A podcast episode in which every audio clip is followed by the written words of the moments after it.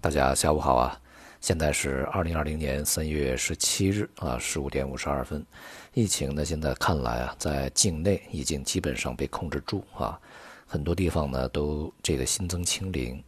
呃，目前的主要工作呢，反而是防范境外的这个逆向的输入啊。很多地方呢也已经制定了相对比较严厉的政策，像澳门呢，在今天啊也发布这个。通知啊，应该是从明天起或者是后天起啊，就不再接受这个来自中国境外的啊这个人士呢进入澳门。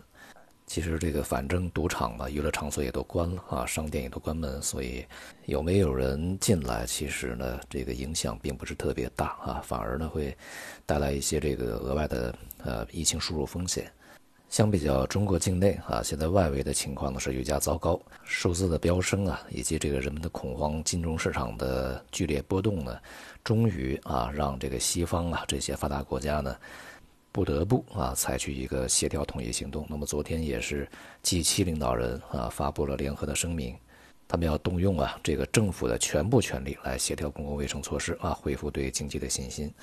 这也是从这个央行、财长啊联合声明以后呢，政府啊终于呢也这个坐在了一起。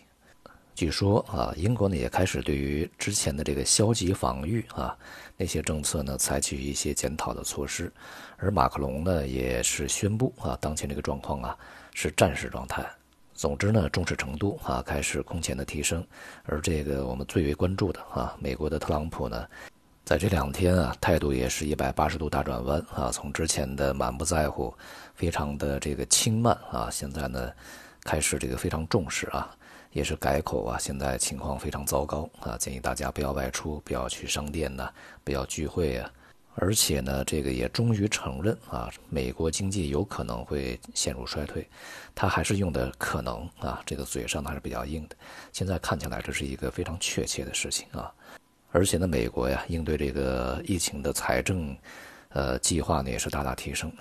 我们可以简要的回顾一下啊，一开始啊，特朗普就疫情呢只是向国会申请了二十多个亿啊美元吧，因为他觉得这个事情呢没有那么大啊，所以呢要的钱比较少。结果呢，国会给了他八十多个亿，他还嫌多了啊。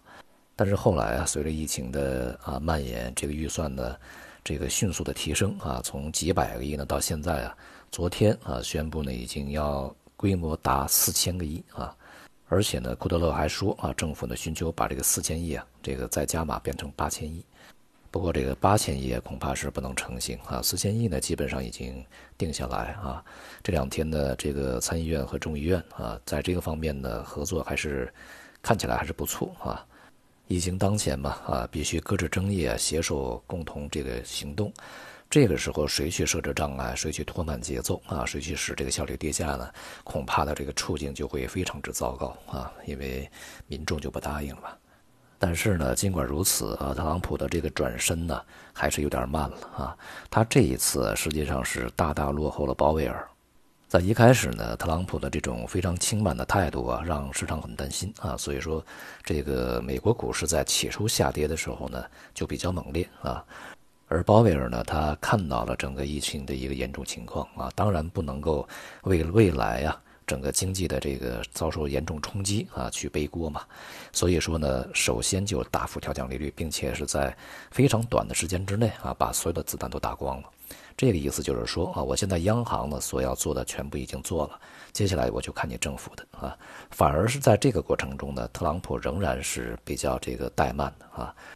这两天啊，才积极起来啊。从这个状况来看啊，如果未来疫情啊影响非常大啊，非常严重，那么对于特朗普而言，当然是非常不利的。呃，那就怨不得鲍威尔和这个美联储了啊，因为在疫情呃蔓延之前呢，这个美联储是没有理由去采取如此激进的行动。那么昨天呢，整个的海外市场也是继续大跌啊。美国的股市呢，在一周之内发生第三次熔断，并且呢，跌幅超过百分之十啊，史上绝无仅有。美国这个股市历史上发生过四次熔断，结果在上周一周里面就占了三次啊。在其他市场里面呢，也很多政策在推出来啊。在今天呢，菲律宾干脆就把这个股市关掉啊。在本周四，呃，预计再重新开，而且呢，从这个刚刚啊最新的一个消息看，法国财政部宣布啊，在未来的二十四小时里面禁止卖空操作啊。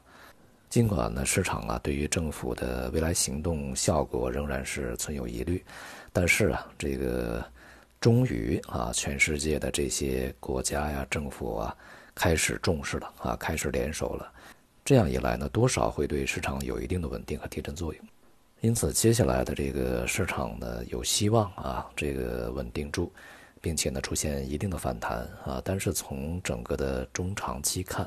那么也就是一个反弹幅度有多高的问题。现在解决的是一个恐慌问题啊。当极度恐慌这个暂时告一段落啊，市场心态平复的时候呢，市场会有一些反弹啊。这个反弹呢，有可能在初期啊还比较猛烈，但是呢，幅度啊持续的时间呢，可能不会太过长久和太过巨大。而在这样的一个反弹啊，整个呃进行到一定程度以后，市场呢将会把目光转向经济本身啊。这一次疫情对于经济本身的冲击显而易见啊。如果这个它的后果呢比大家预期的还要惨烈，那么市场显而易见会恢复它的长期下跌状态。大致呢就应该是这么个节奏吧啊。因此反弹啊只是反弹而已。对于这个全世界啊，任何一个非常主要的金融市场而言呢，都是如此啊。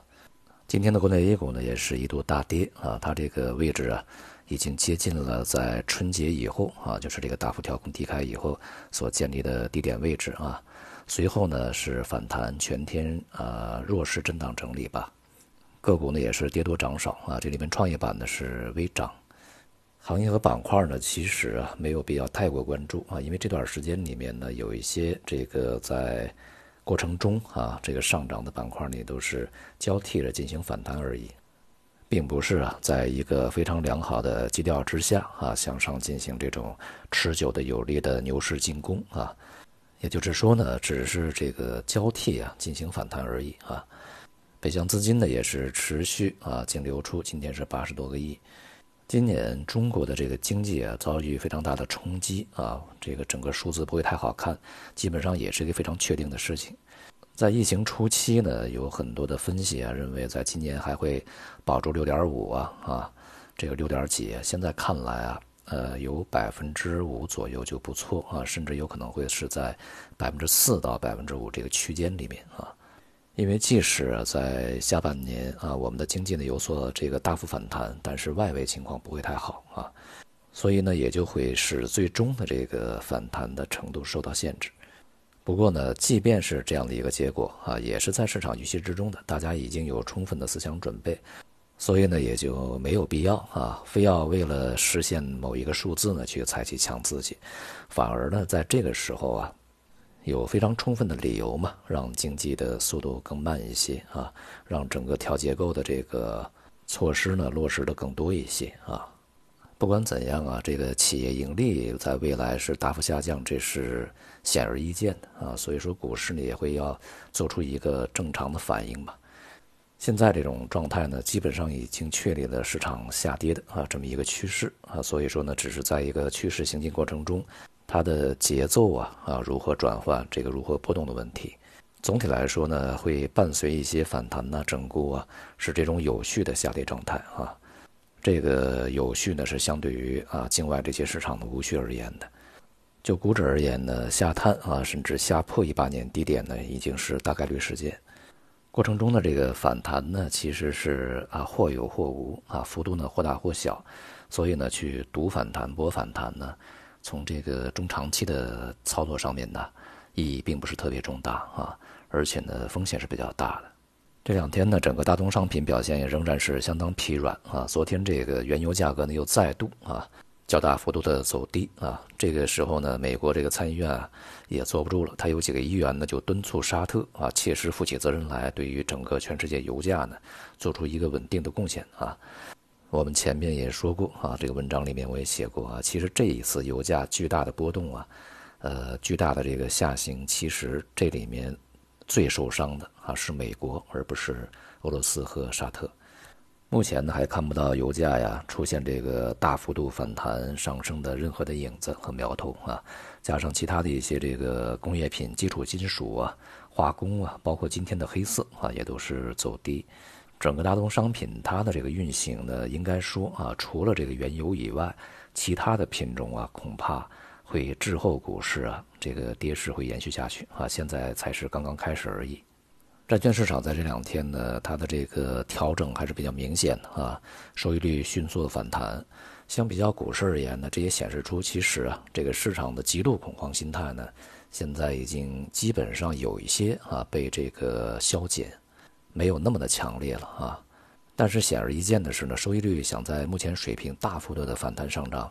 也没有任何的理由啊，也缺乏它的这个任何支持，所以说整个债市呢还是维持一个高档震荡啊。预计到这个全球的疫情啊，呃，它的蔓延速度慢下来的时候，可能债市呢会有一个比较明显的调整出现。现在呢，一些调整还是属于一个短期的波动行为，对趋势的影响呢暂时还没有那么重大。呃，总而言之呢，风险市场啊，无论是股市啊，还是商品啊，它的这个见底啊，剧烈反弹、大幅回升，从目前看呢，还没有任何迹象啊。而且呢，从长期看呢，它也离它的这个下行的目标呢，还有非常遥远的距离。因此呢，即使近期啊有所这个稳固、有所反弹，那也不代表一个长期趋势。而接下来啊，全球的这个央行啊、政府啊，是否能够迅速的啊从这种混乱的阵脚状态苏醒过来啊，变得这个有把控力呢？其实也还是一个非常不确定的事情。尤其是现在还有脱欧啊啊，这个单边主义盛行啊，呃，关税壁垒啊，就更加如此。所以啊，这个春天啊，这个季节呢已经来了啊，天气一天一天的变暖和了，但是股市呢，恐怕这个寒冬。还要持续相当长的一段时间啊！好，今天就到这里，谢谢大家。